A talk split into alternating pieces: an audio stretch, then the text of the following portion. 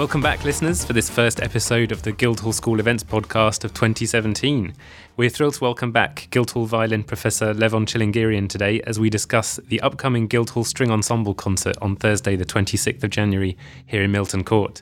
Levon, thanks very much for joining us today. Great pleasure to see you. You're going to be directing the string ensemble in this concert, um, which will feature three quite fantastic pieces in in the repertoire. Can you tell us first of all a little bit about the repertoire and why and how it was chosen?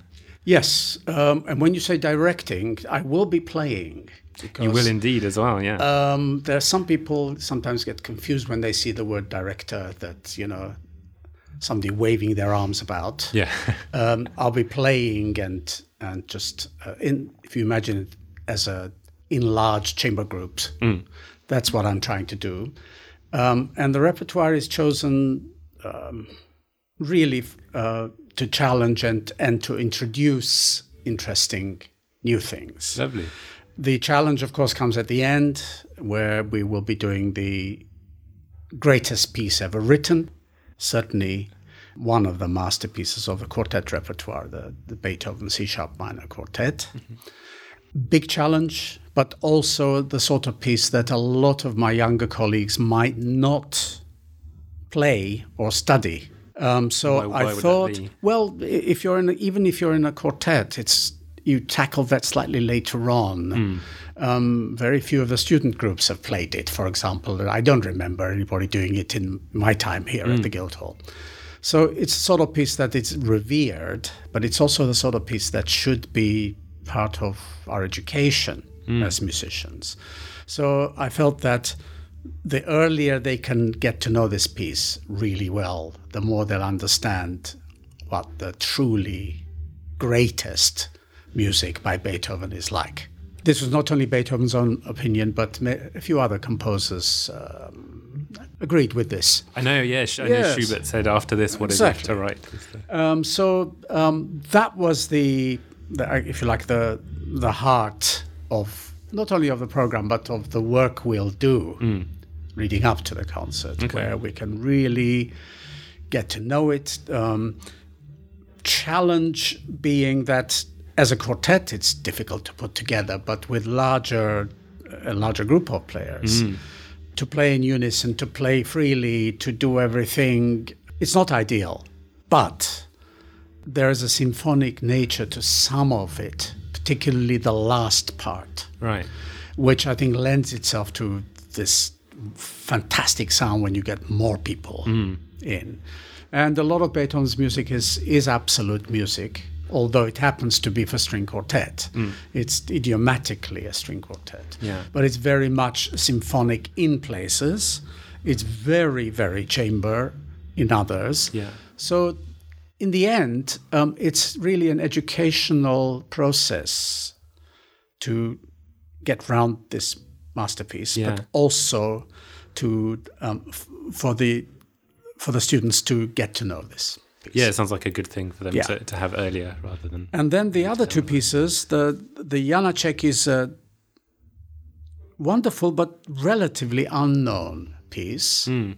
and it's really amazing. You know, when when you look at what's happened to Janacek in the last hundred years, he was a provincial composer. You know, not quite up to it mm. according to what they thought. And now, of course, he's very much established as a great, one of the greatest mm. opera composers. Mm. His two-string quartets are part of every quartet's repertoire. Everybody plays them.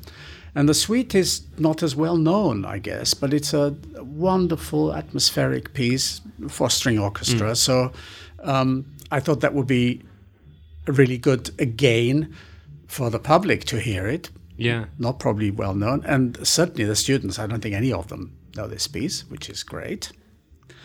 And lastly, in the middle of the program is the concerto by Dikram Mansurian.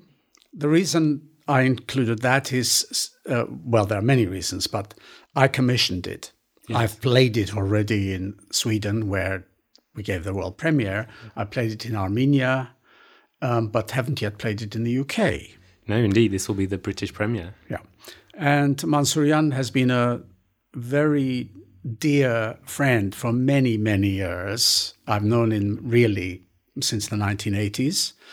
And in part, I also have a, a personal musical story about him, which, which I think is important. That um, when the Armenian earthquake happened in the late 80s, mm. um, I went there very soon afterwards on a, a sort of charity mission, not only to play, but also to take gifts mm. to the people in the earthquake zone. And I'd heard a rumor that Mansurian had stopped composing because he was so depressed by the earthquake mm. and all the terrible things that were happening. And in a situation like this, um, I talked about it, apparently, amongst other things. And he happened to be listening to this broadcast. And that became the catalyst for him to write again. And in fact, he wrote a two cello quintet for us, which appeared out of nowhere. Oh, it wasn't commissioned, yeah. but it was his first piece back as a composer. Mm. Uh, another wonderful piece, by the way.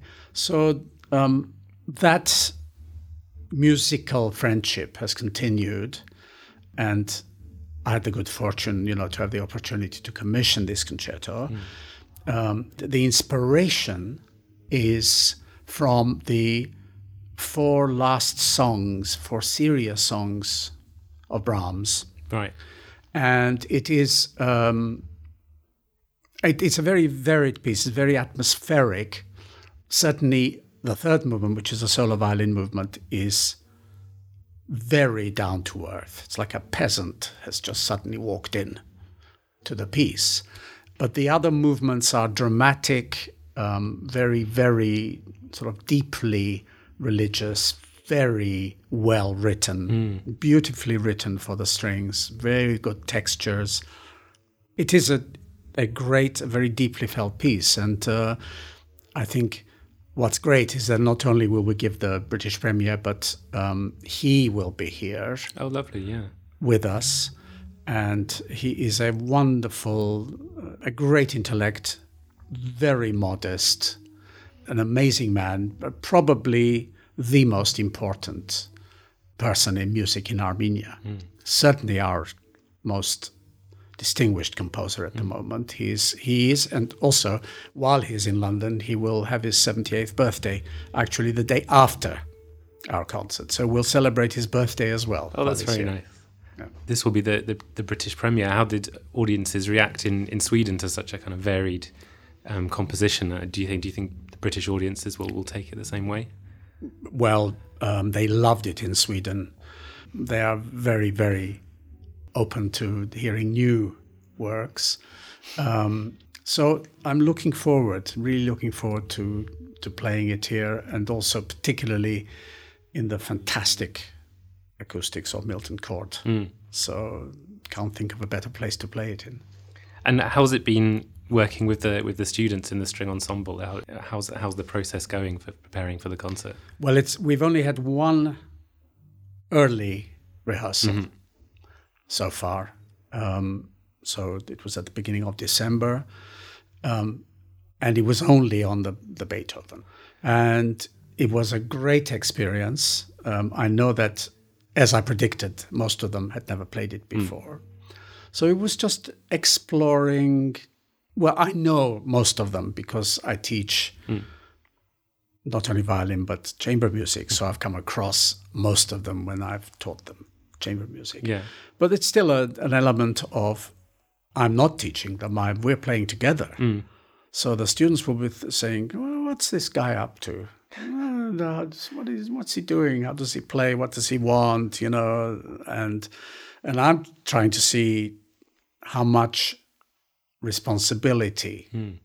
that they take because they, ultimately once we start playing we're all equal mm. And so the process, when, when we have very intensive two weeks of rehearsal in January before the concert, the process will be for people to really know the pieces so that then we can explore the music when it comes to the concerts, yeah. explore it freely and just know everything well enough so that we can pretend we're a string quartet. Um, so I know the players; they're fantastic, and they're very sympathetic, and so uh, so far it's we had a wonderful session, and it was a sort of exploring. When we come back, it's going to be much more serious More intense. and more intense. Um, and we will have, apart from the Beethoven, the, these two new pieces for them.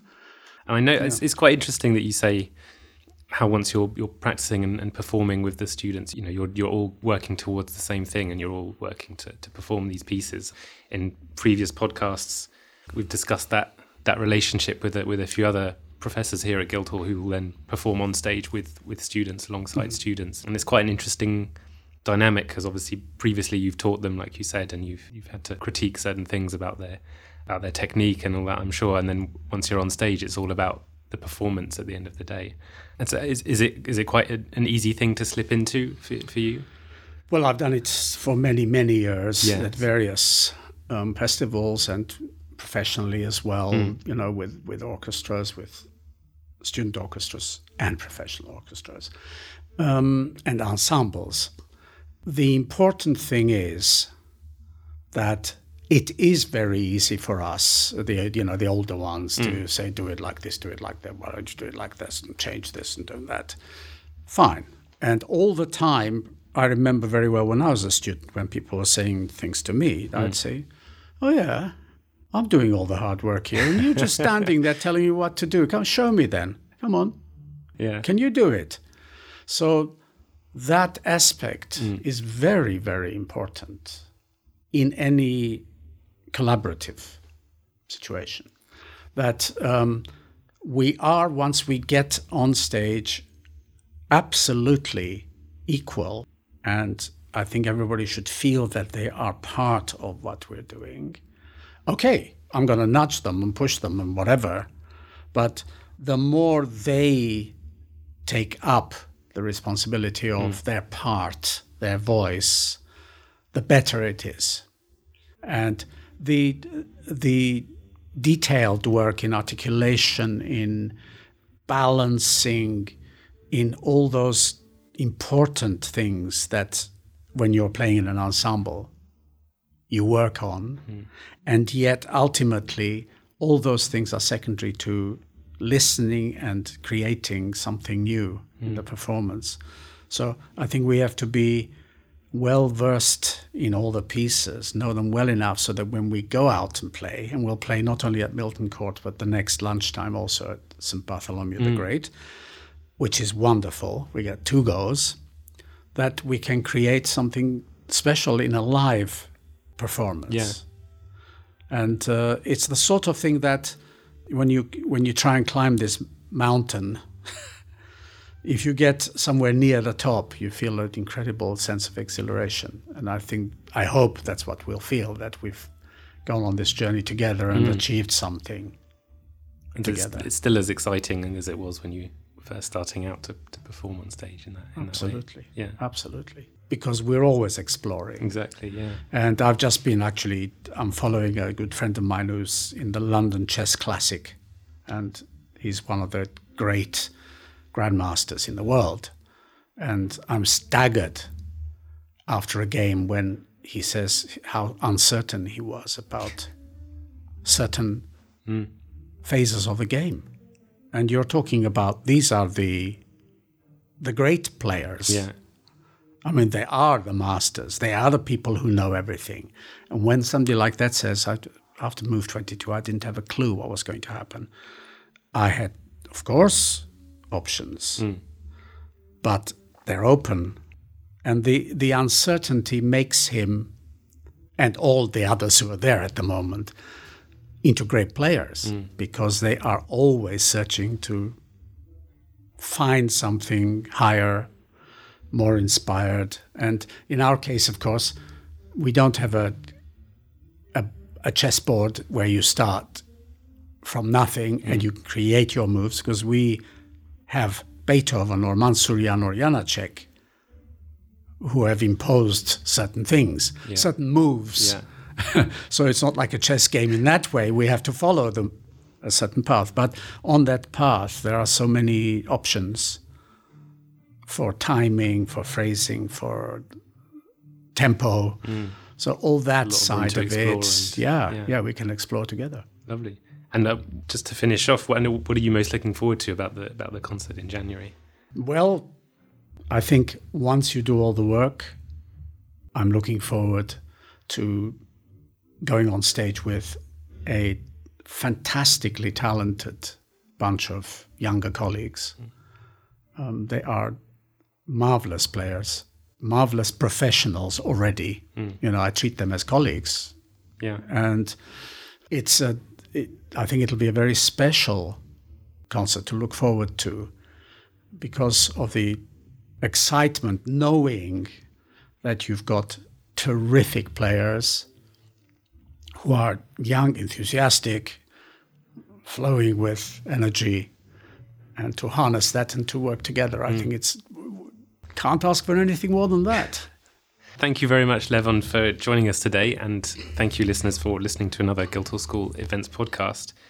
The Guildhall String Ensemble concert takes place on the 26th of January in the Milton Court Concert Hall, and tickets are available from the Barbican box office um, in person over the phone, or you can also look at our website, gsmd.ac.uk, for more information about the concert. You can also follow us on SoundCloud. We're soundcloud.com slash Guildhall School and on Twitter at Guildhall School to stay up to date with everything that's going on here at the Guildhall School. And if you enjoy the podcast, please do rate and review us on iTunes or other podcasting apps because it helps other people find the show. Thanks for listening, and thanks again, Levon, for joining us today. Pleasure.